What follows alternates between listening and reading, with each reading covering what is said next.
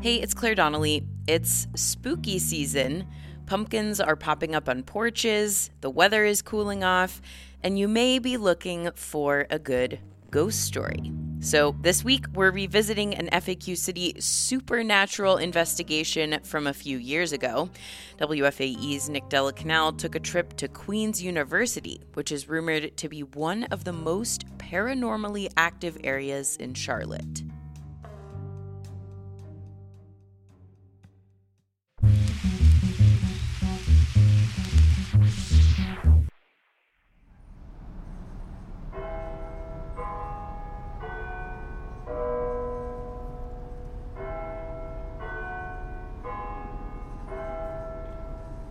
So today I'm on the campus of Queens University, right in the heart of the historic Myers Park neighborhood.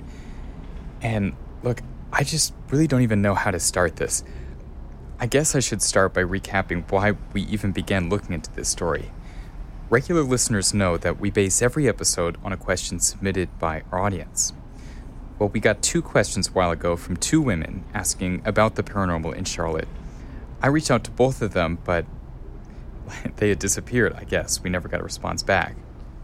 Anyway, I had heard from a friend that Queens University has a reputation for hauntings. And so I, I'd begun by reaching out to people to find out what there was to know. Anyway, it all had started normal enough, or at least not paranormal, with a ride in a creepy old elevator. Pull the gate over. And then, let's see, we just, now we just press two and the gate will close on its own. That voice is Adelaide Davis, class of 1961, now director of alumni relations. She was taking me to the second floor of Burwell Hall, the oldest building on campus, dating back to 1914. Wait a minute, it's going to open, I think. Or maybe we have to open it. We have to open it. Okay. It's here where one of the university's oldest ghost stories originates.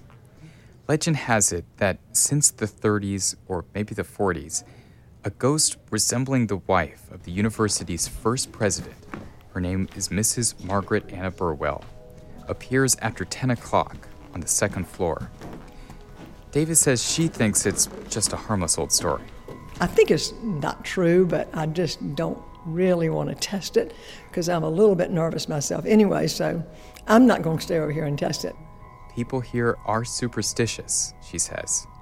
Now, there hasn't been a sighting of Mrs. Burwell in years, maybe because people stay away at night. And if she's there during the day, she's leaving people alone. No one is being constantly terrorized. If only that were the case for the building next door, Morrison Hall. What is Morrison Hall? It's a two story brick building with a basement dating back to the 20s. It's been a dormitory, a sorority, a student newspaper office, and it's now home to student life. It's where I met Kayla George and where my reporting started to get unusual. Here's Kayla.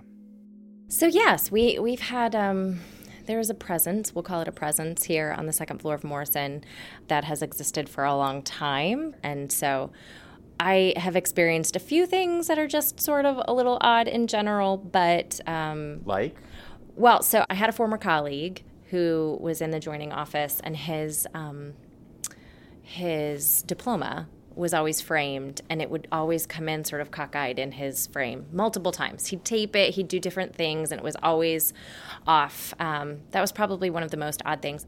Later, the colleague left Queens, but Kayla says his empty office still felt occupied. And she would hear things. I would literally hear floors squeaking. Um, there was one time I am 100%, and I'm not the fish is bigger every time you tell the story kind of person. I'm just not. In fact, I don't really know how much I buy into the whole thing up here. Um, but I definitely heard chair movement like across the floor to the point where I went into the office and, and literally had to look around when it was a vacant office. So that's that's the most odd thing that I have personally experienced in this space outside of what occurred yesterday. Coming up, we channeled the spirits. Stay close. We'll be right back.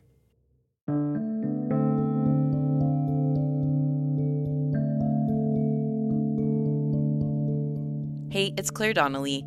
Find out what's happening in the Charlotte art scene with WFAE's Tapestry. This weekly arts and entertainment newsletter will keep you up to date on the arts and cultural events around town.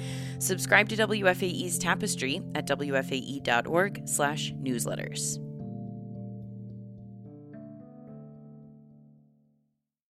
Hey, we're back and learning about ghost stories associated with Queens University, and I just want to take a moment to set things up. I had made two trips to Queens for this story. The first day, I had met with another administrator down the hall named Lee Davis. She was telling me the story of the presence here. She's a girl named Clara who supposedly hung herself in the back stairwell after a breakup. Today, a floor to ceiling fence blocks the banister she said to have jumped from.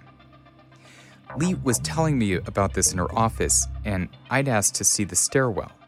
So we left the office, we walked down the hallway, and here my recording began to sound weird.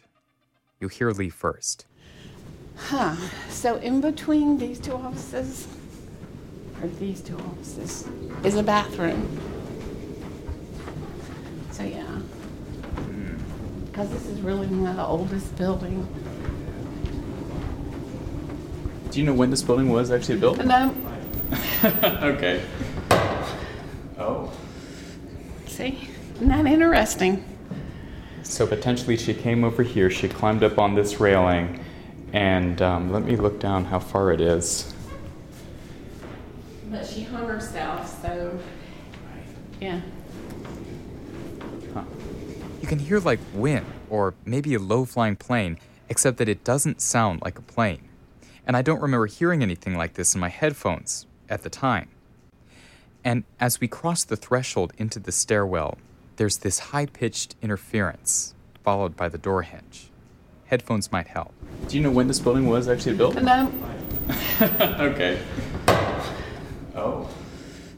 I've been filing radio reports for five years now, and my equipment has never picked up interference like that. Look, maybe it's nothing. But when I returned that next day and I was talking with Kayla, and she said something occurred yesterday. What occurred yesterday? So you were here on campus, and uh, Lee Davis and you were looking in the hallway. And my colleague, AJ, who's relatively new to Queens, probably 10 minutes after you guys had walked back down the hallway, she came into my office and I was with a student at the time and she said, Did you hear someone sobbing in the stairwell? And I didn't. And normally I can hear things in the stairwell. And she was on this, you know, there's three flights of steps to get up here.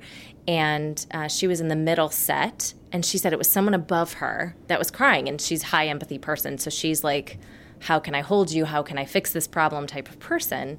And by the time she got to the top of the steps, there was no student. And she got to where my office door is. And she was like, which student walked past with the tears rolling down their face. And I had been here, and there was no student that walked past.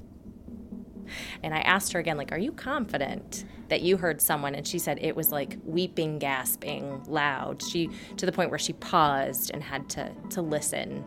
So yeah, I didn't hear crying, so I can't vouch for what she heard, but I was here the whole time and I didn't hear that. So yeah. You know, there was also this other part in my interview with Lee when she was telling me about a different ghost that allegedly haunts this other dorm. And she was telling me this in her office before we went to the stairwell, before that colleague heard weeping. And we heard this shriek. Students are always telling stories about how they see her, how their stuff goes around about how they couldn't get out of their closet, they couldn't, you know. They got locked in their closet. Yeah. Like somebody was holding the closet shut. What was that? Probably students. I don't know what to make of any of this. I had forgotten it even happened until I listened back to the tape and had a minor freakout at my desk. Well, Lee and Kayla told me many other stories from around campus. A dead woman heard playing the piano in the auditorium. Students filing noise complaints for a dorm room that's locked and empty, but where a girl killed herself in the 80s. I finally asked Kayla what I think is the key question here. After working at Queens for four years, does she believe in ghosts? Oh, I don't know. I don't know. I think so. I don't know. There have been odd things that I can't explain, and I don't. I wouldn't know how to explain those things. I, don't know if I do. I guess I'm not there yet. So I checked with the Charlotte Area Paranormal Society, a real thing. They said they've never done an investigation of Queens, but if all of these stories are true, it would make Queens one of the most haunted places in all of Charlotte. I don't know if I believe every story, but this one, well, to quote Kayla George, I just don't know.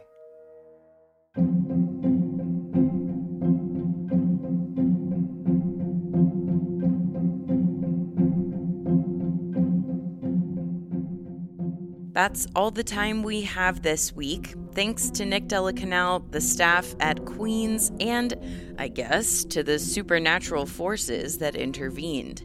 If you have a question about Charlotte, about ghosts, or anything else you would like us to look into, let us know. Go to wfae.org slash FAQ City, where you can find the submission box, and we may just search for an answer to your question on an upcoming episode. Until next time, I'm Claire Donnelly, and happy Halloween.